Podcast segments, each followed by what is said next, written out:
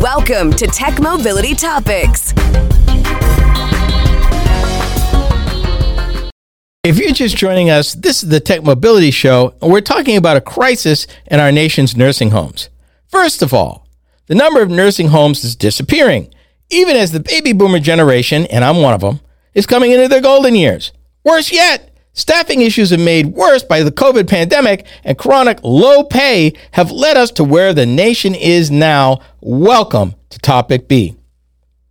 I'm not going to get emotional. I'm try not to but I have a vested interest in this particular segment. My mom, in the last few years of her life, was in a nursing home, and it was an issue with dementia.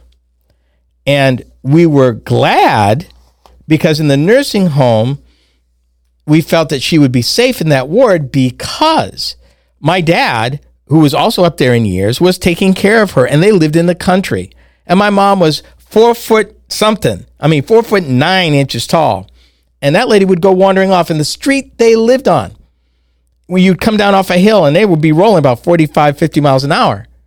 And my mom wasn't paying attention. You'd been very easy to clip her and never knew you hit her. So there was always that. And how my dad was able to even sleep with both eyes closed in those years that he was trying to take care of mom, ah, I don't know how he did it. I really don't. So hear me when I tell you this.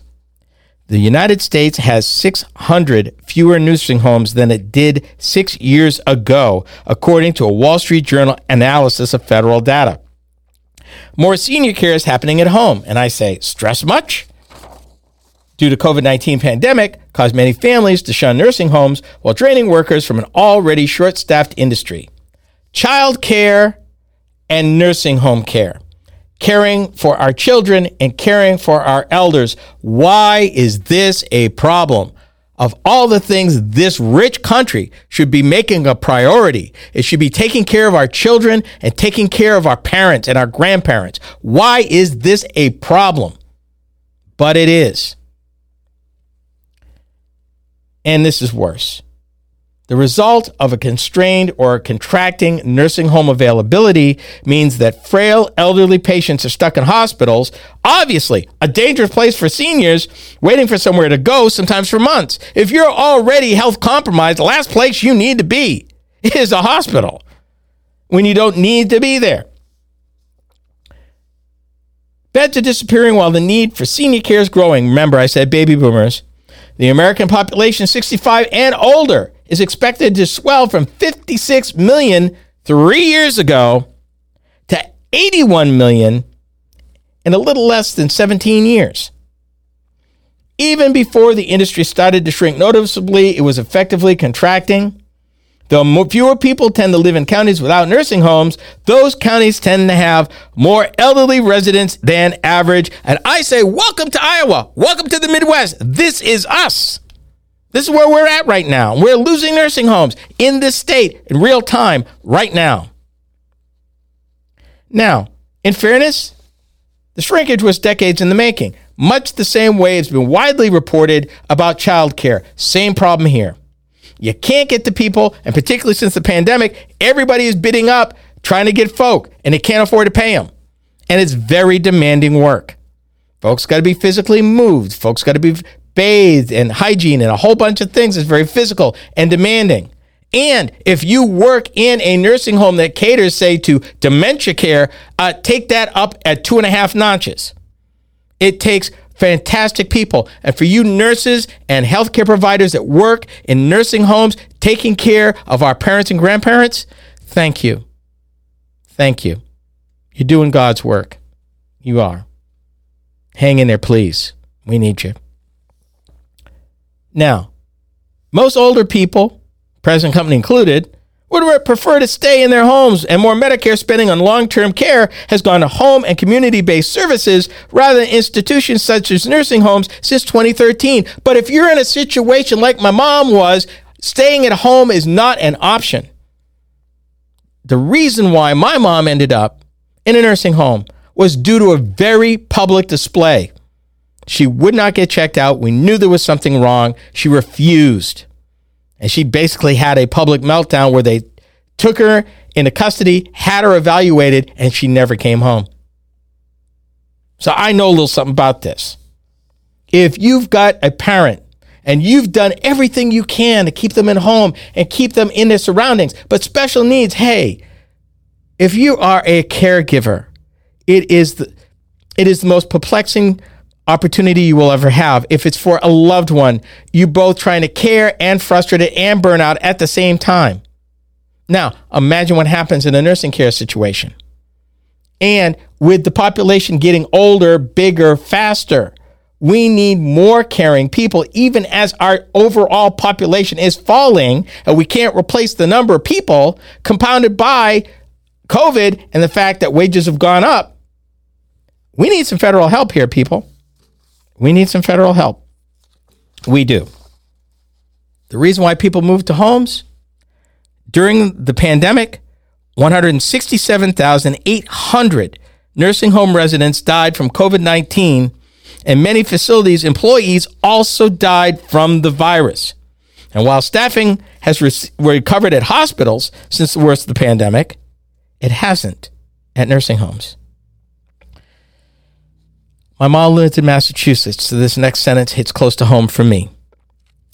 In Massachusetts, where bed losses are among the steepest, recent State Hospital Association surveys show 563 patients a month on average couldn't leave hospitals for nursing homes when the patients were ready. 563.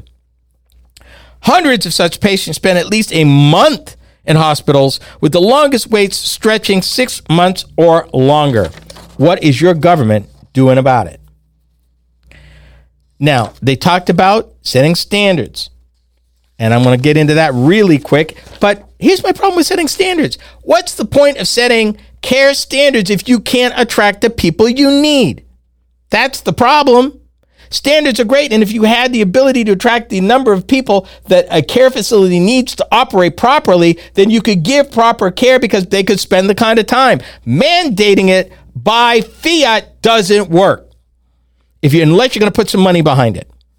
And the administration said they also plan to launch a national initiative to tackle the staffing shortage. They said it invest more than $75 million in financial incentives such as scholarships and tuition reimbursements to support staffing prospects for nursing homes. That's not enough. Whether we like it or not, depending on what side of the spectrum you're on relative to government intervention, when it comes to child care and when it comes to elder care, obviously the model we got ain't working. It's not working. And if it's your parent, particularly if it's your mom with dementia, your dad with dementia, or other special needs where you've done everything you could and your family's done everything you could to keep them comfortable at home, but it's just a bit beyond your ability and you're tired. You're wore out. Nobody wants to put their parents in a home. I know that. But there comes a time when you've done everything you can and it's just beyond you and you need the help and they need to be someplace safe. We got to fix this, people.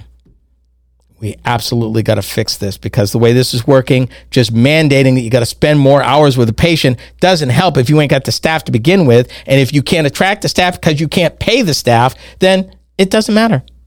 You're still jammed up. We are the Tech Mobility Show.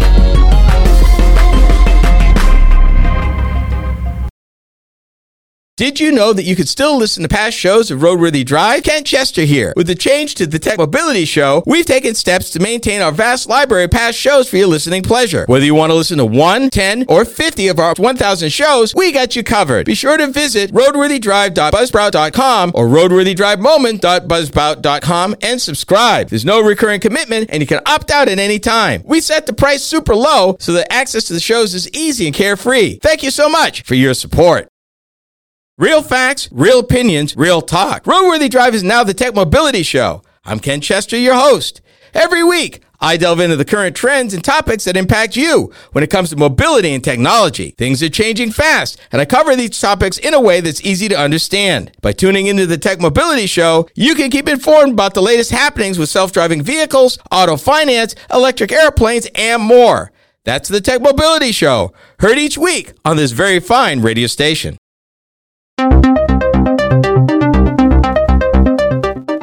Days, everybody wants to be social, and we're no exception. Hi, I'm Ken Chester, host of the Tech Mobility Show. We get to share additional content that you won't find on the show Facebook, Instagram, Twitter, and even TikTok. Yeah, we're there. You can find us at Tech Mobility Pod on Twitter and at the Tech Mobility Show everywhere else. Check us out and be sure to follow us.